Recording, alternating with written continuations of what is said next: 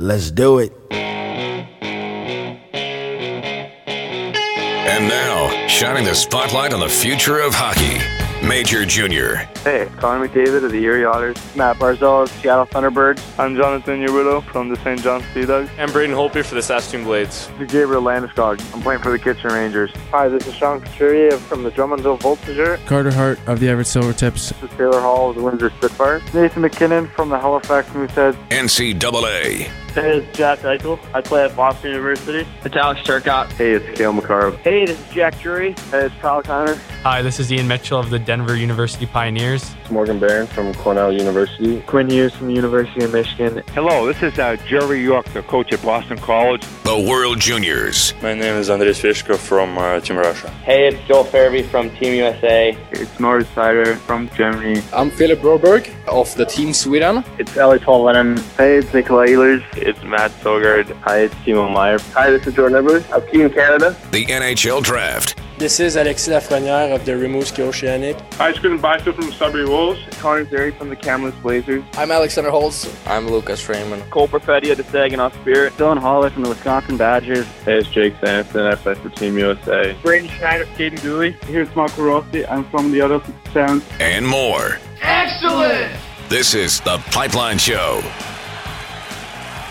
Welcome to the Pipeline Show, everybody, and welcome to 2021. And uh, thank gosh we can put 2020 in the rearview mirror, and let's hope the new year is a much better one. Uh, welcome to the program. My name is Guy Flaming, and I want to appreciate and thank everybody who has tuned into this particular episode. It's a big one as we have we're right smack dab in the uh, the middle of the 2021 World Junior Championship. The preliminary round is done.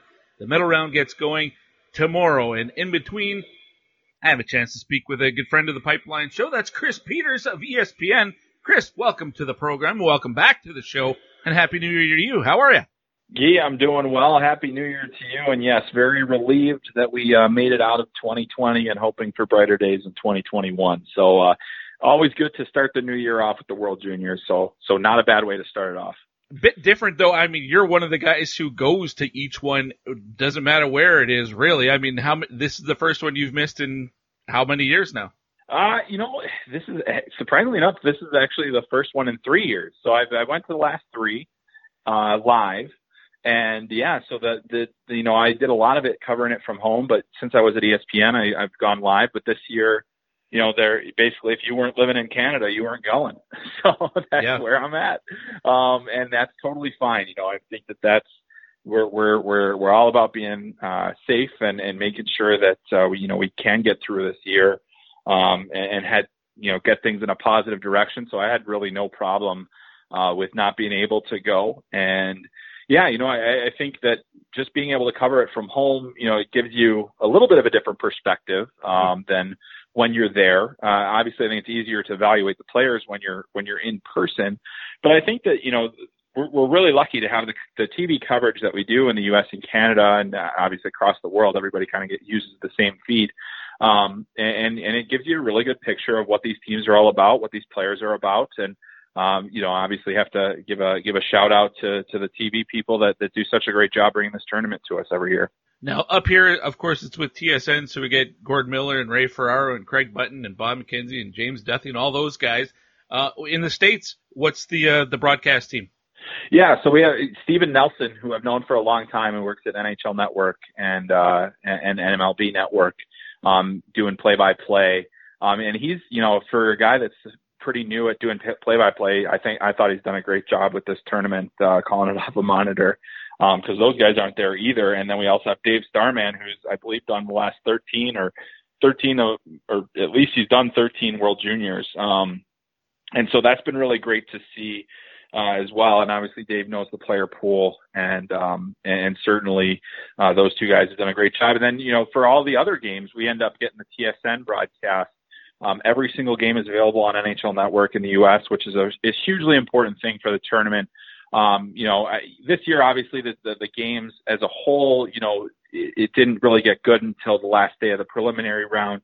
Uh, but uh, aside from the U.S. Russia game, which was entertaining as well, but you know, it's it's uh, it's an opportunity to showcase the World Juniors uh, at a time where you know obviously it's the only hockey going on. So um, really appreciative that you know the NHL Network has been able to take the you know the TSN feed and obviously getting Gordon and Ray for for some of the Canada games that that you know don't include the U.S. and you know I think that they're among the best in the business uh, anywhere uh, at any level, and so it's really exciting to be able to to see those games. Obviously, Craig Button and and Dennis Beyak and everybody they've done such a great job mm-hmm. uh, bringing the tournament and telling the stories, and and so uh, always appreciative to have the Canadian. Uh, a broadcast as well, but I, I, I do think that Steve and, and Dave in, in the U.S. have done an awesome job um, you know, it, it, under tough circumstances. It's not easy to call these games off a monitor, and I think they've done a really good job of it. Yeah, I can't. I can't imagine what that would be like. I, I mean, I've called games myself, not done the play-by-play, but uh, as a color analyst, and uh, to do it from a studio would be really hard. I think Ray Ferraro. I don't think there's a better color analyst in the business than uh, than Mr. No. Ferraro and Dave Starmans. I consider him a friend, and I think he's fantastic as well. Um, so we're we're a bit spoiled with uh, some of the broadcasters that we have. Uh, you mentioned some of the games uh, weren't that great. Of the preliminary round, was what do you think was the best game? Uh, the pre- I think it was probably, geez, um, I think that that Russia, the Russia Sweden game was was the best one. Um, you know, I I really enjoyed. I think that there was a lot of passion in that game. I thought there was there was some aggression. Uh, you know, you look Arvid Costmar, the the Canucks prospect, was just a little rat out there, and that was mm-hmm. so fun to watch him really getting the craw of Vasily Podkolzin, who he's going to, you know, hopefully one day play with, you know. So, and he was just he was all over the ice, and, and that that really upped the intensity of the game. You know, I, I think you had a really gutty effort from Philip Broberg, who's obviously playing injured. I mean, it's it's it's pretty clear that he's not completely 100%, um, and he's just trying to gut it out. And and then you look at that Russian team, and and to have lost against the Czechs, and and, and to come back with a response like the way that they played. I thought the first period they just completely outclassed uh, Sweden, and then you know the game kind of evened out over time, and then they ended up getting the overtime winner. Um, but what a great pace, great skill in that game. Um, you know, I think that the Russians did a good job of frustrating the, the Swedish skill players, much the same way that the Americans did the next day. Um, you know, so there there was a uh, a, a little bit of a, a wake up call, I think, for Sweden in the two losses that they suffered at the end of the preliminary round. But I do think that that's good good adversity to have for them. Um, and, and, you know, certainly I hope the day of rest will help, you know, maybe Philip Broberg uh, get ready, but they've got a tough quarterfinal against the Finns.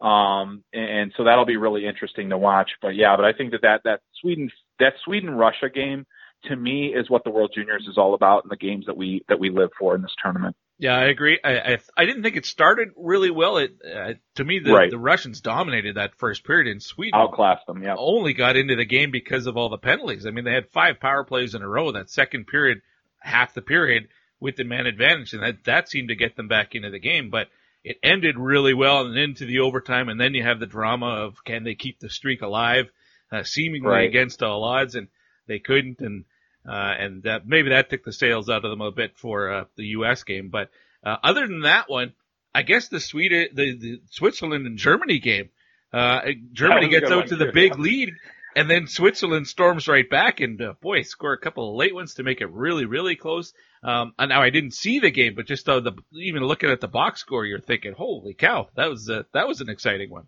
It was, and you know, it, it was one of those games where it just it was classic World Juniors where everything seemed decided, and then all of a sudden, like Germany got loosey goosey, and and Switzerland just had a few opportunities, and they just happened to have the right guy at the right place, the right time. You know, Simon Knak had had uh, had a great, you know, kind of finish to his tournament. I thought that he was, you know, one of the few Swiss players that you know maybe could have played for other teams in this tournament. Yeah. You know, that was that was certainly the weakest Swiss team I've ever seen at the World Juniors. Um, but they they made a game of it, and then and then Germany, you know, had had some made they had a major at the end of the game as well.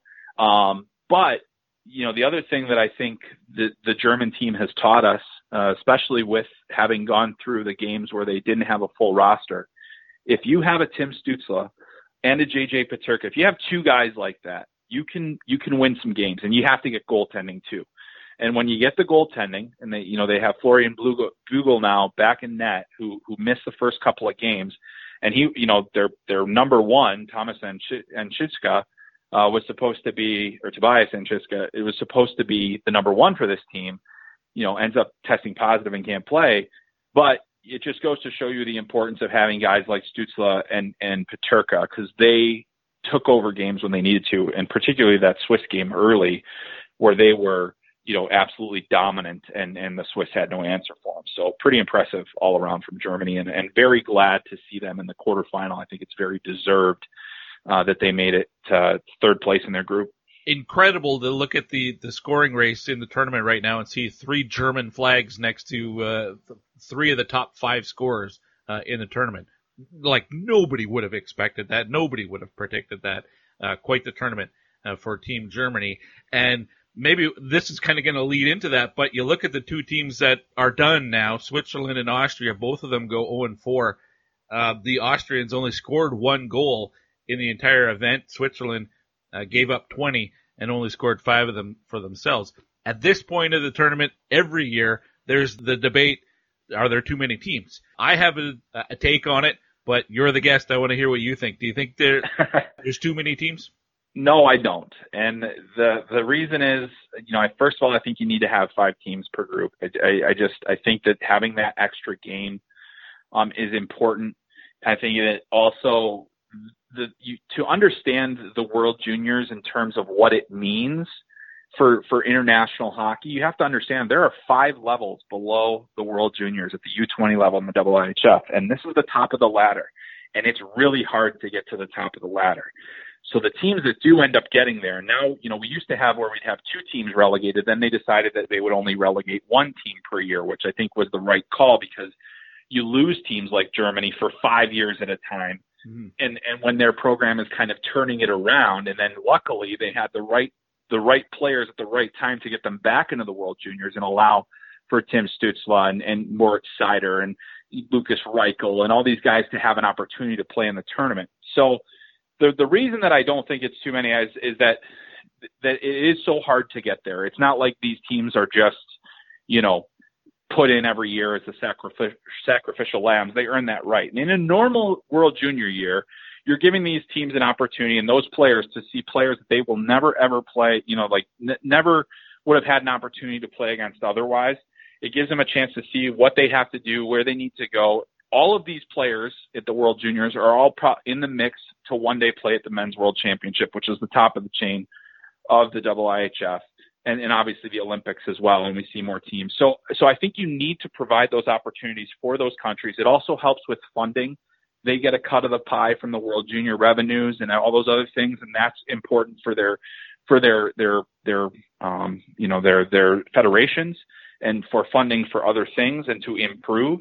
Um, so that's important. You know, I think we had a few years ago. I think nobody would have said, "Hey, Denmark should be."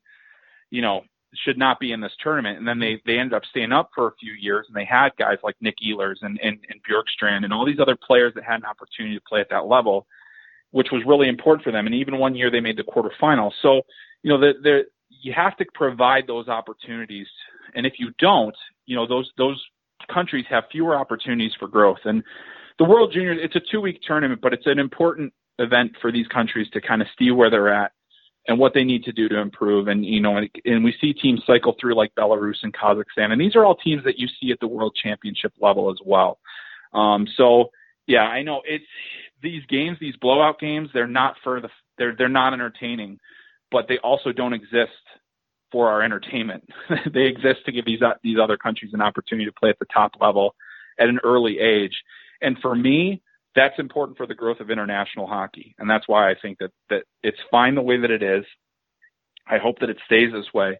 And on top of that, when the tournament's in Canada, it's another game of ticket revenue, which is the real reason that everything happens, right? You know, so that's a, it, that's also an important thing. That's why we don't have byes in the quarterfinal anymore as well. So, um, yeah, so I think that that's that's kind of one of the things that you know it, I I understand the complaints and I don't I understand that it's not that entertaining, but for me personally, um, and for I think for the better of the international game, it needs to stay the way it is.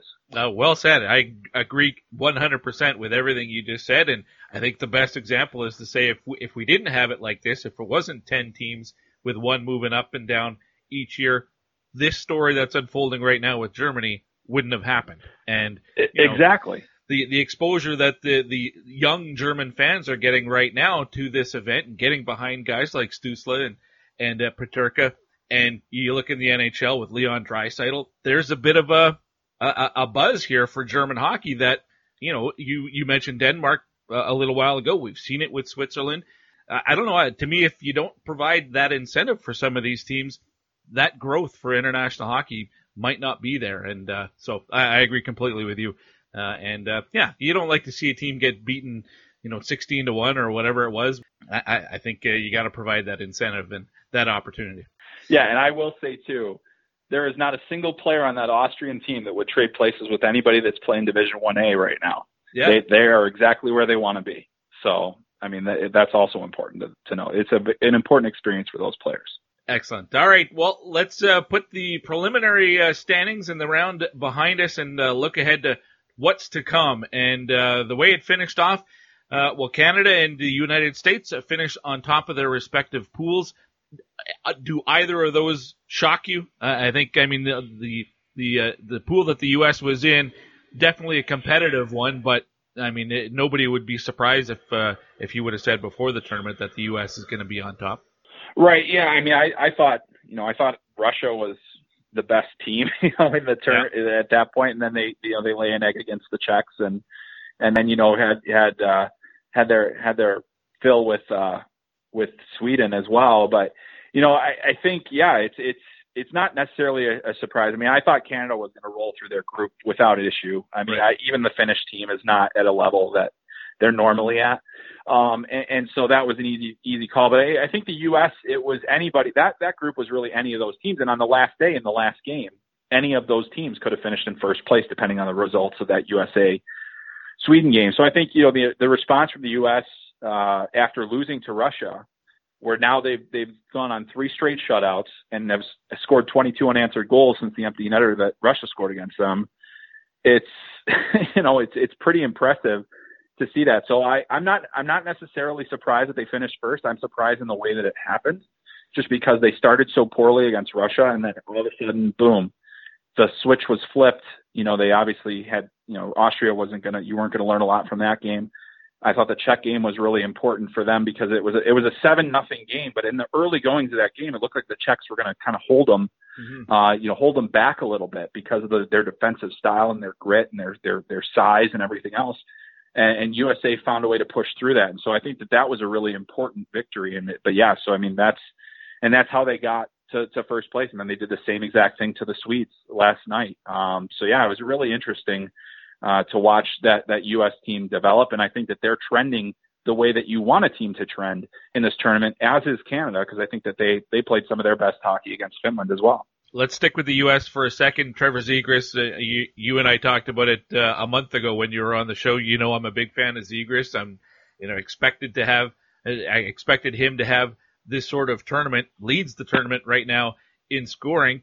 Uh, so I don't think there's anything we need to say more about him. But uh, who is the next guy right now for the United States, in your opinion? Who's having the best tournament for the Americans outside of? Yeah, man, that's a that's a tough question because I think that that that really up and down the U.S. lineup, you know, they've had a lot of guys step up. I think Cam York has had an underratedly good tournament. You know, he's he's one of the top scoring defensemen. He's the most utilized defenseman for Team USA. He's been better defensively than I thought that that he could be. You know, last time he was at the World Juniors, he was playing through injury um, and barely played. He was essentially a power play specialist, and he's the only returning defenseman. And the the thing that I've always liked about Cam York's game is that he has just this he has no panic to him. And he, you know, he's a California kid.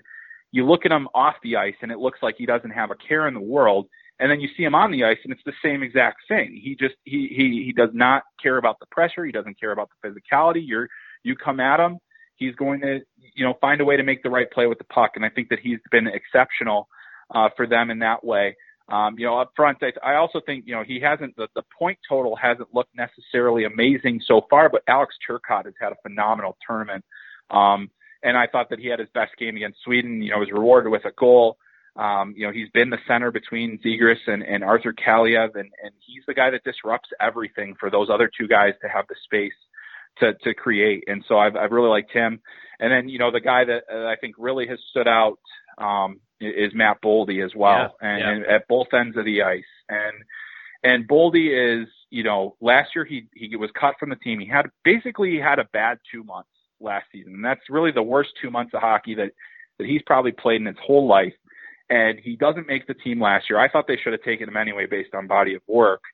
Um, but then he comes out and his, he was one of the best players in college hockey in the second half. He's playing alongside Alex Newhook, starts the year this, this year at Boston College with eight points in four games, and then comes to the World Juniors and immediately starts dominating there too. And I think it looks like the puck is glued to his stick. I mean, he's, he's winning battles. He's, he's making plays and then, you know, he's playing with Cole Caufield and Matty Beniers. And so he and Beniers are, are the guys that are fishing pucks. And I think Caufield's been kind of the guy that, that gets the pucks into the zone for him. And, and I really like the balance of that line because you know Boldy's the skilled guy, but also a two-way guy. Beniers is kind of the the, the heat-seeking missile, and, and the guy that's you know digging pucks. And then Caufield's, you know, even though he hasn't scored many goals, I think he's had a pretty good tournament. Um, and he's you know he's the guy that's kind of creating chances and and and making things happen, and it's it's opening things up for Boldy and Beniers as well because teams are very focused on shutting down Caufield. So the whole thing kind of works. But yeah, Matt Boldy, um, and I would also be remiss if I didn't mention Brett, Brett Berard, who's been a third liner. He basically was a bubble guy to make this team. The last game that he played before he came to the World Juniors was Providence lost to Boston College nine to nothing. He was on the ice for eight goals against. and yeah, and and I, you know, and I was like, wow, that's a tough way to go into camp.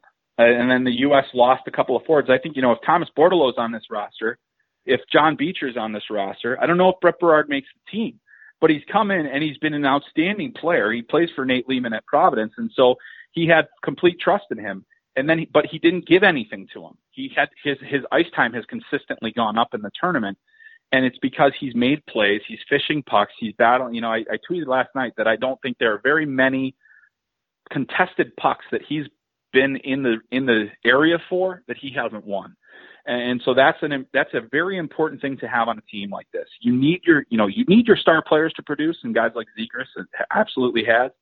But if you can get production from your depth, you know guys like Brett Berard, Bobby Brink, John Farinacci, they've had a that those three guys are on the yep. same line in the third line. They've been awesome in this tournament. So uh, yeah, I mean that's very important for them. I, I want to give a shout out to Brock Faber, uh, a guy you didn't mention, but absolutely it, Cam York is their number one blue liner, but I see this guy making plays all over the ice. Doesn't matter what zone he's in, and maybe he's a little bit uh, unheralded uh, for a lot of people, for the casual NHL fan. But uh, you know, second round pick. This is he's having a really good tournament, in my opinion. Uh, you're absolutely right. I'm so glad you said that because I, I mean, really defensively, there hasn't been a better player for the U.S. And I, you know, I think that the the thing that he does so well is is just you know making plays in the defensive zone that that creates the transition. Um, you know, he breaks up passes, he makes hits, you know, he, he, he separates players from pucks, he gets in the lanes, and it just creates the opportunity for them to push the puck up ice. And he, he's got such great mobility. Like, I mean, his footwork is just unbelievable. And I think that that's true of him. That's true of Drake Sanderson. You know, it's true of Cam York. You know, they, they have just incredible footwork. And and that changes the way that that they are able to defend. It changes the way they're able to contribute offensively. Um you know and I think Faber is a guy that you know they basically had him penciled in with Ryan Johnson, who he plays with at Minnesota, as the third pairing, and they you know they were going to be a matchup pairing, and and you know get it get out against tough tough tough matchups and things like that. But then he played so well that they needed to give him more ice time, and they needed him with Cam York, and now he's kind of can be like a safety safety net for when Cam York kind of tries to do things offensively. Although I will credit Cam York for not really trying to do too much, which has been outstanding to see. It's a, a real area of growth in his game. Um, but the maturity that Brock Faber plays with is just incredible. And, and I'm so glad you brought him up because I, you know, he kind of slip, he easily slips the mind because he, he might not have the points, but then all of a sudden it's just like he is involved in every single thing. And I think that he's been really one of the unsung heroes of this U.S. team. He's got more points than Cole Caufield does. true, true. you, you know, I'm always, it seems like I'm harping on him all the time, but you know, what was it, eleven nothing win for the U.S. and he didn't have a point. I mean that that was really surprising. And yet, uh, watching the highlights, I didn't see that game from start to finish. But Caufield was all over the ice in that one. He just seemed like he was snake bit. Yeah, and, and that seems to be kind of the way the tournament has gone. It's really interesting to watch. Like the U.S. is using him in a very unique role on the power play. They don't have him out for the shot. They have him in the in the bumper role and and and they use him sometimes as a decoy, and sometimes he's he's actually dictating some of the play from the middle. he's drawn defenders in and trying to open things up for Arthur Kaliyev for the one timer, and then you've also got Zegras on the other half wall and Boldy behind the net. So you've got it's been it's been fascinating to watch. So so he's not exactly in a position to score a ton on the power play, which is where you know he obviously does a lot of damage. Um, but it's working because the U.S. power play has been one of the best in the tournament, and so it's it's been fascinating to watch that. And and and then again, he has been all over the ice. I mean, he is making plays. Like there there's a lot of plays that he's made. He's getting after pucks. I think you know he's had some great moments where he's had steals on the back check. He's you know lifting guys sticks. He's making so that's the thing that we needed to see from Cole Caufield that we didn't see last year at this tournament. If he's not scoring, what is he doing? Right. That's always been a question for him. And and in this tournament in particular, he's doing plenty. He's made, you know, he's carrying pucks into zones. He's playing with speed. He's, I think, his skating is vastly improved. He's much stronger as well. Has put on some weight, um, and that's helping him get through. Now he took a huge hit from Tobias Bjornfot yesterday in the game against Sweden, and he popped right back up. You know, it was it was it was one of the one of the few zone entries where he was just absolutely stopped cold. Because you know, if you have the puck, if he has the puck on his stick, it's usually going to get in the zone. So that's that. You know, that's the thing where where he's been valuable. But yeah, so I mean, and it is hard. I think for him, he's a guy that's just so numbers centric in terms of the way people see what he does, and and that's kind of how he was pre-draft. It's like you see 72 goals in one season and you expect them to, to drop all the time. But as we know, you know, goal scoring is not necessarily the easiest thing. And I think in that Austria game in particular, they're just like, I don't know what this guy's going to have to do to buy a goal at this point. Um, you know, if you can't get one in that one, but I thought he's been, you know, he's, he's been a purposeful player in this tournament. And that's, that's, that's a good thing when he's not scoring. Could be a guy that breaks out with a three or four point game, and I don't think anybody would would be shocked by that right. either. He's that uh, yeah, that happened. Like basically, Johnny Gaudreau was a ghost in in uh, in the 2013 preliminary round, and then all of a sudden he pops off for a hat trick. You know, I think he he, he had a hat trick against the Czechs, and like he was very involved in the game against Canada. And it was just like, holy smokes! And then all of a sudden he had like seven goals in the tournament. Yeah. So it was like, yeah. you know, like that's the way it can go at the World Juniors for sure. All right, last uh, thing to touch on uh, with the Americans before we move on: uh, the goaltending. Spencer Knight gets yanked in the, in the first game. Dustin Wolf comes in finishes that one and plays the next game and is perfect, hasn't allowed a goal. Uh, but Spencer was the number one guy coming in. He gets the net again and has looked pretty good. So pretty, I, I think the U.S. deserves a lot of credit for the way they handled that position. I think Wolf deserves credit because he's not upsetting the apple cart, even though he was perfect and probably feels like he deserves more opportunity. But realizing Knight was the guy and the way Spencer's been able to come back and get uh, get his game back uh, is uh, really a, it's a credit to all everybody involved. It, exactly. I think that this is, you know, it was kind of note perfect in terms of the way that it went. You, you know, obviously Spencer goes out, lays an absolute egg against Russia. You know, gave the puck away on a on a. Yeah. You know, he loves to play the puck, but sometimes he makes really bad mistakes, and it, it always shocks me because I think his hockey sense is incredible, and especially in his like pre-shot mechanics and everything like that, where he's, you know, the way that he reads plays. Uh, but he had his head down. And he just threw a puck up the boards, and there was nobody there to get it except for the Russian player, and then it's in the back of the net. So that that was one of the worst games I've ever seen Spencer Knight play. I thought he was just just shaky and just didn't look right. He didn't even look right in the net, you know, just in terms of the way that he was standing. You know, so the body language was even crazy. But but you know, the one thing that Nate Leaman said after that game, he's like, "Hey, I've seen this in our league plenty of times where he has a he has a bad game and the next he he has a shutout in the next two games."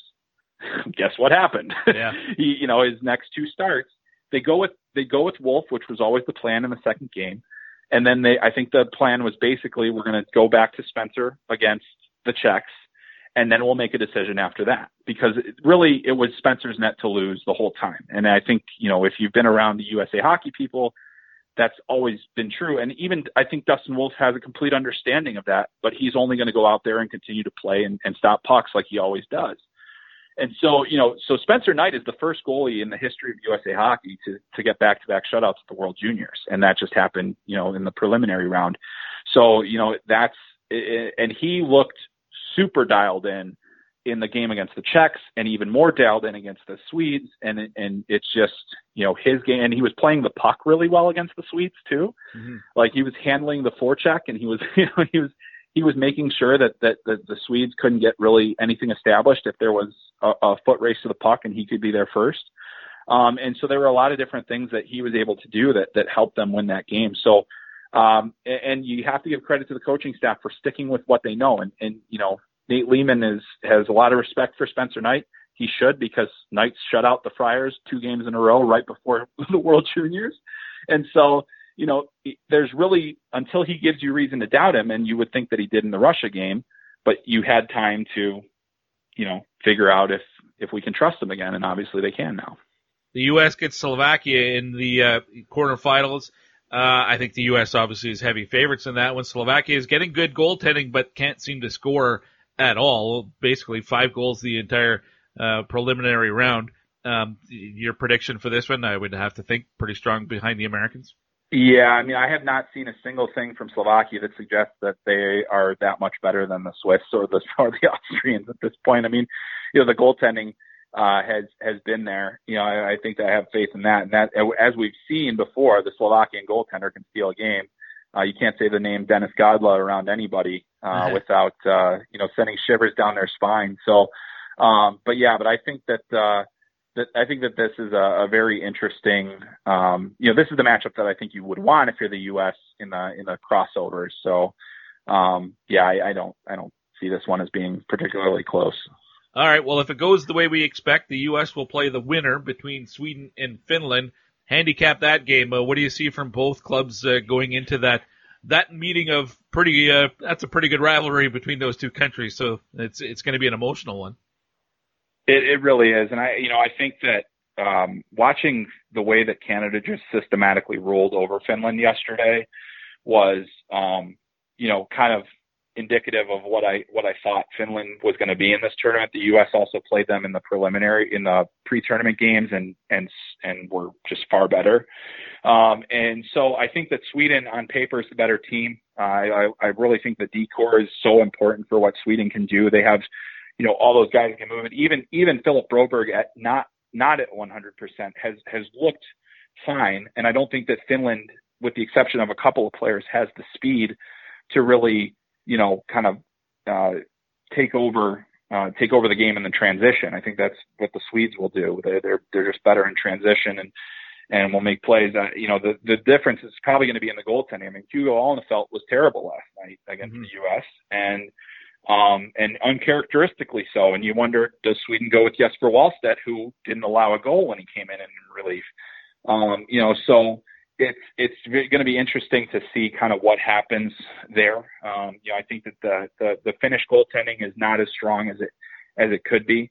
Uh, Piiroinen has been fine. You know, I, I thought he did well against the onslaught from Canada for the most part. Yeah. Um, but you know, they have they have Kapanen and and and and you know Blomqvist as well, who both I mean both could be good goaltenders. But yeah, so you know, long story short, in, in that one, you know, I, I think Sweden as long as they, you know, are recovered from these last two games, I, I, I don't see them, you know, falling uh, unless you know the Finns are able to get a great goaltending performance because we really haven't seen Lucas Raymond and Alexander Holtz break out yet either, and and that's that's only a matter of time for those two.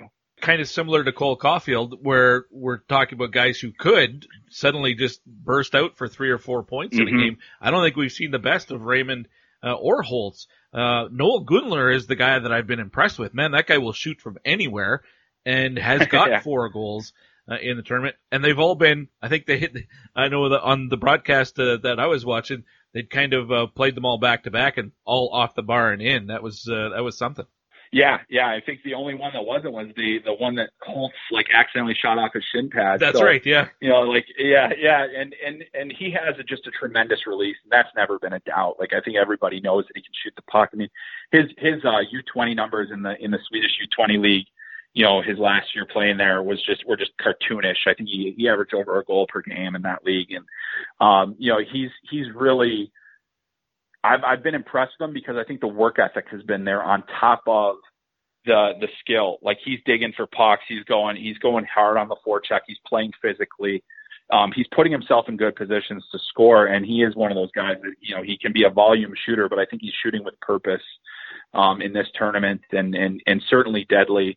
And then you know you just look at the guys on the back end too, and and I I think you know Soderstrom has had an up and down tournament, and uh, but you know like the uh, those guys, Albert Johansson, I mean they they they're so mobile. Emil Andrae, they're they're just it, that's the thing that I think could really be the difference in the game because I I've been I've been a little less impressed with Finland's defense. I think you know I've really liked um, Topi Niemelä in the tournament. Um, haven't loved Ville Heinola a ton. Uh, uh, you know, I think that he's been okay, but he, he looked like he got injured in their last game as well. So, uh, you know, I think that the defenses could really end up being the difference, and that's where I see Sweden having distinct advantage. Other guy from Sweden uh, to mention, uh, for me at least, is uh, the big number 25, Elmer Soderblom. Uh, what a beast oh, he is. Him. Holy cow. he's got that reach, and he's, uh, what is it? How big is he?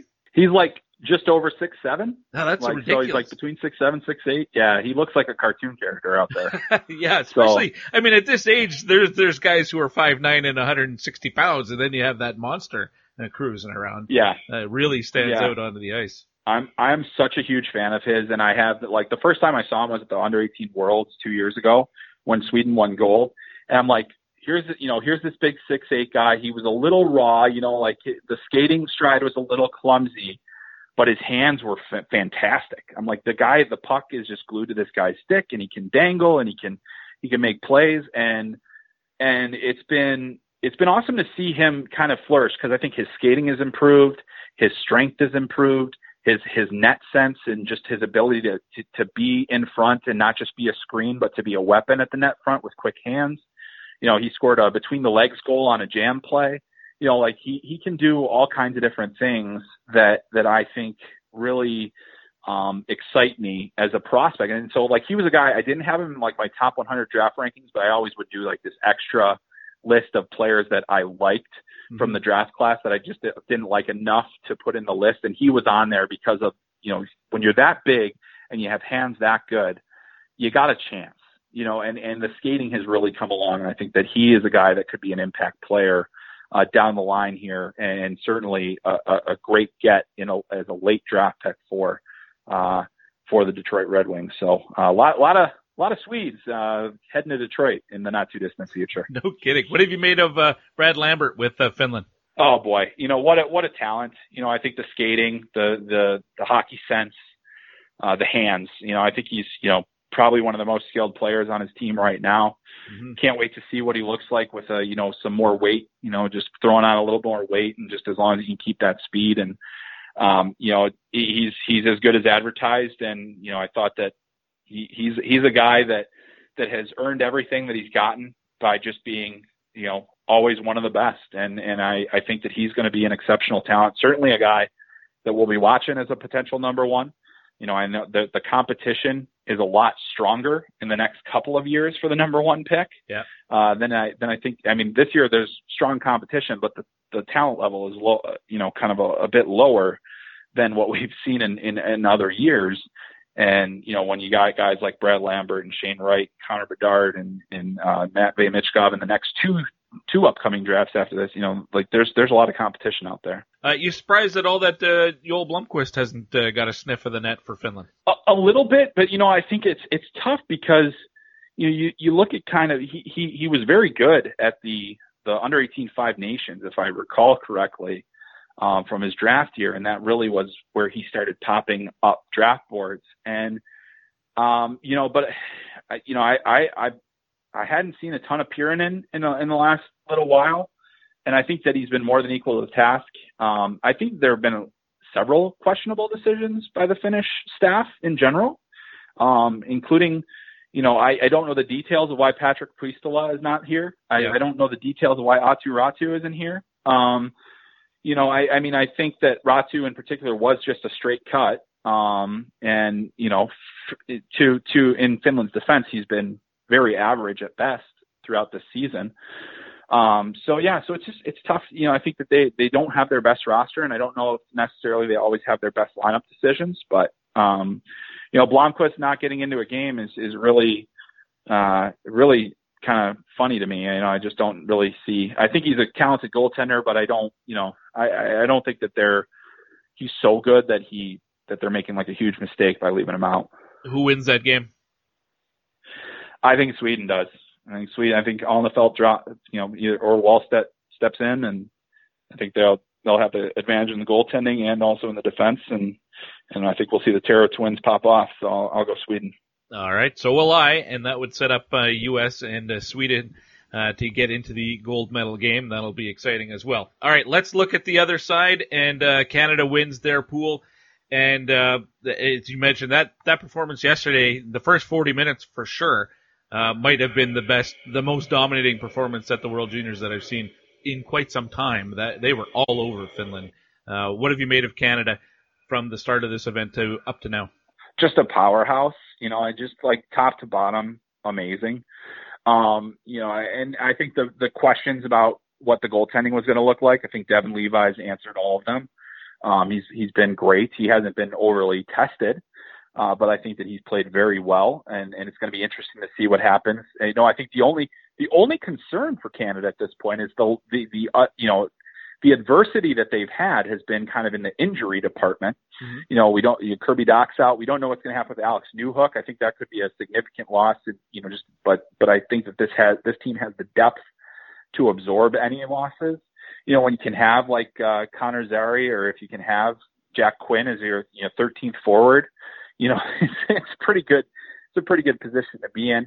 Um, you know, I think obviously Dylan Cozens has been the highlight in terms of his play, just an absolute game to game dominance. Um, you know, the speed, the strength, the, the, just the ability to get on, on pucks. I mean, how many pucks has he turned over for, for, I mean, or forced, you know, taken away, I should say, from other teams and, and created offense and immediately in transition. I mean, it's just been phenomenal to watch. And, you know, so it'll be interesting to see, you know, I think Russia is one of those teams that has the makeup and the structure when they're when they're at their best to at least compete and to to slow things down a little bit um, and play you know match physicality. But you know I, I don't think there are many other teams that can kind of compare from you know player to player with this Canadian team, and, and it just seems like every position they're they're absolutely loaded and the speed is, uh, I think, what oh. stood out to me the most is that I don't know if there's a For team sure. that can that can keep up with them. I think Russia's pretty quick though too, and if they uh, happen to meet, which I I think we probably expect that will be uh, a collision that happens. Um, yeah, to this point, I think Canada has been the fastest team in the tournament. I asked you with the U.S. other than Trevor Zegras, uh, who's been the player that stood out for you with Canada. You mentioned Dylan Cozens. Who's the next guy that's kind of caught your eye? Yeah, you know, Cozens is, is certainly you know, number one. But I, I think, I think really it's between Bowen Byram and Jamie Drysdale is just elite, elite defensemen that can move, that can move pucks.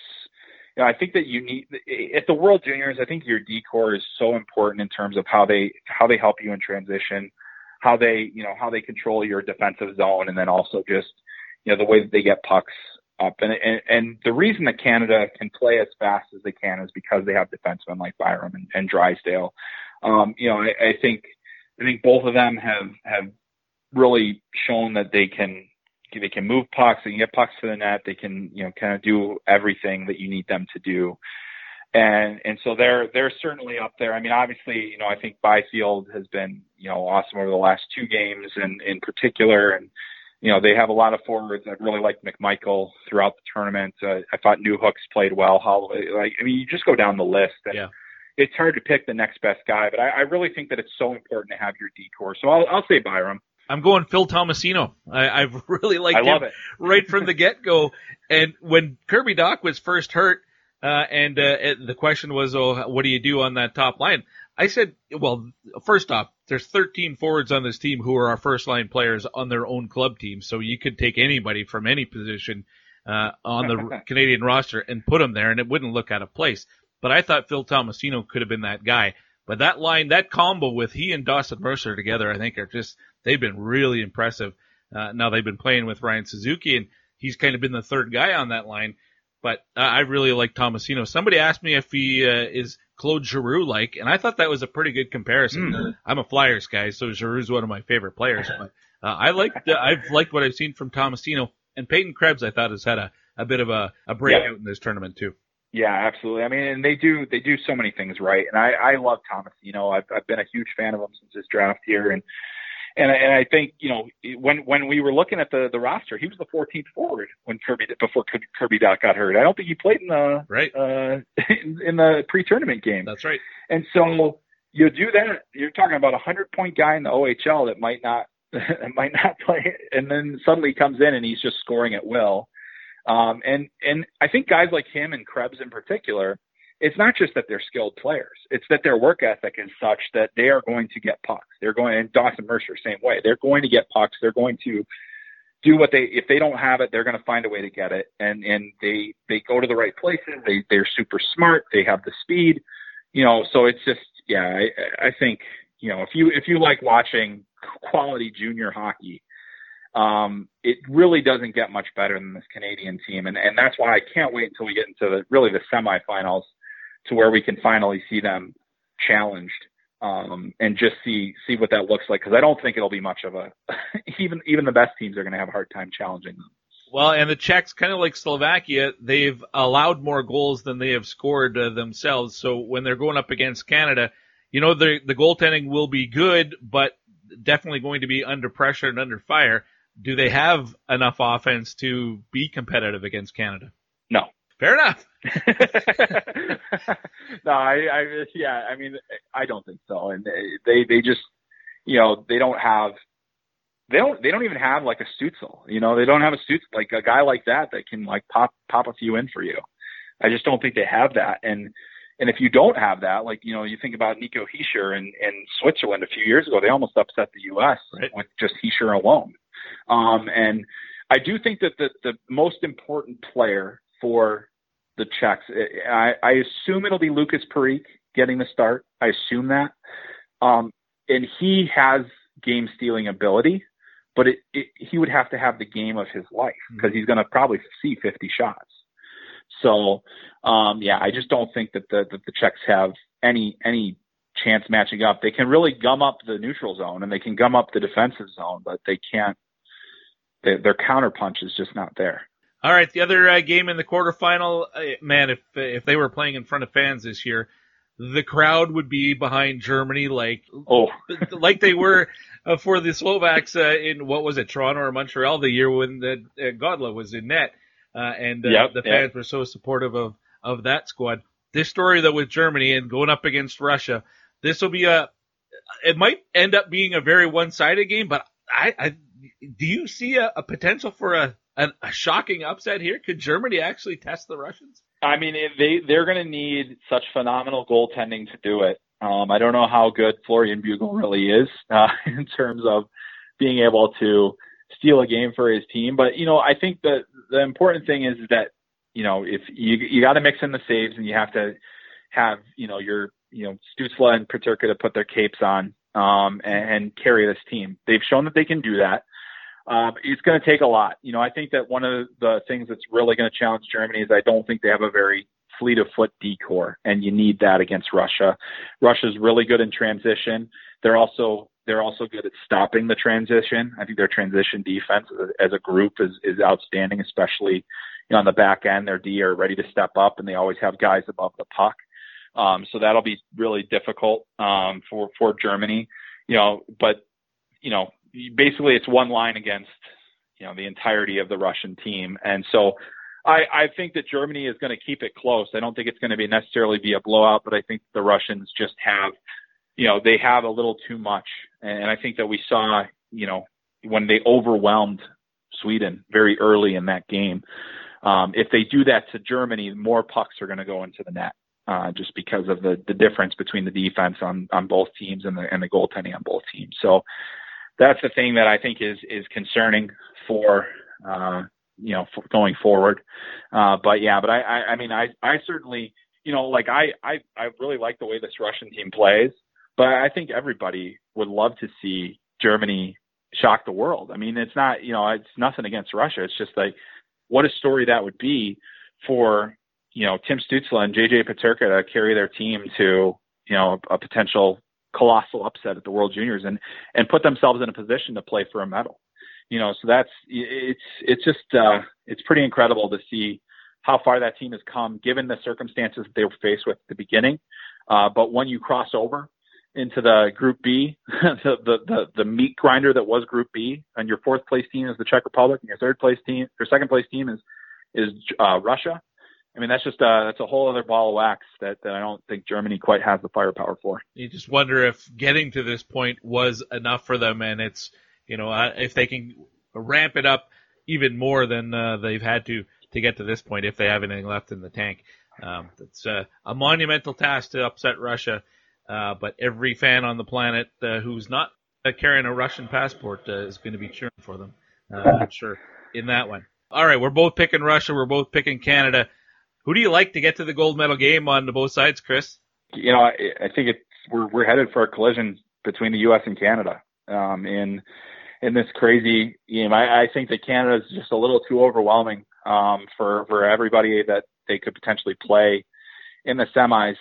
Um, and we've seen them just kind of steamroll. And I, I think, you know, in terms of a speed matchup, I'm excited to see what that looks like between the U.S. and Canada.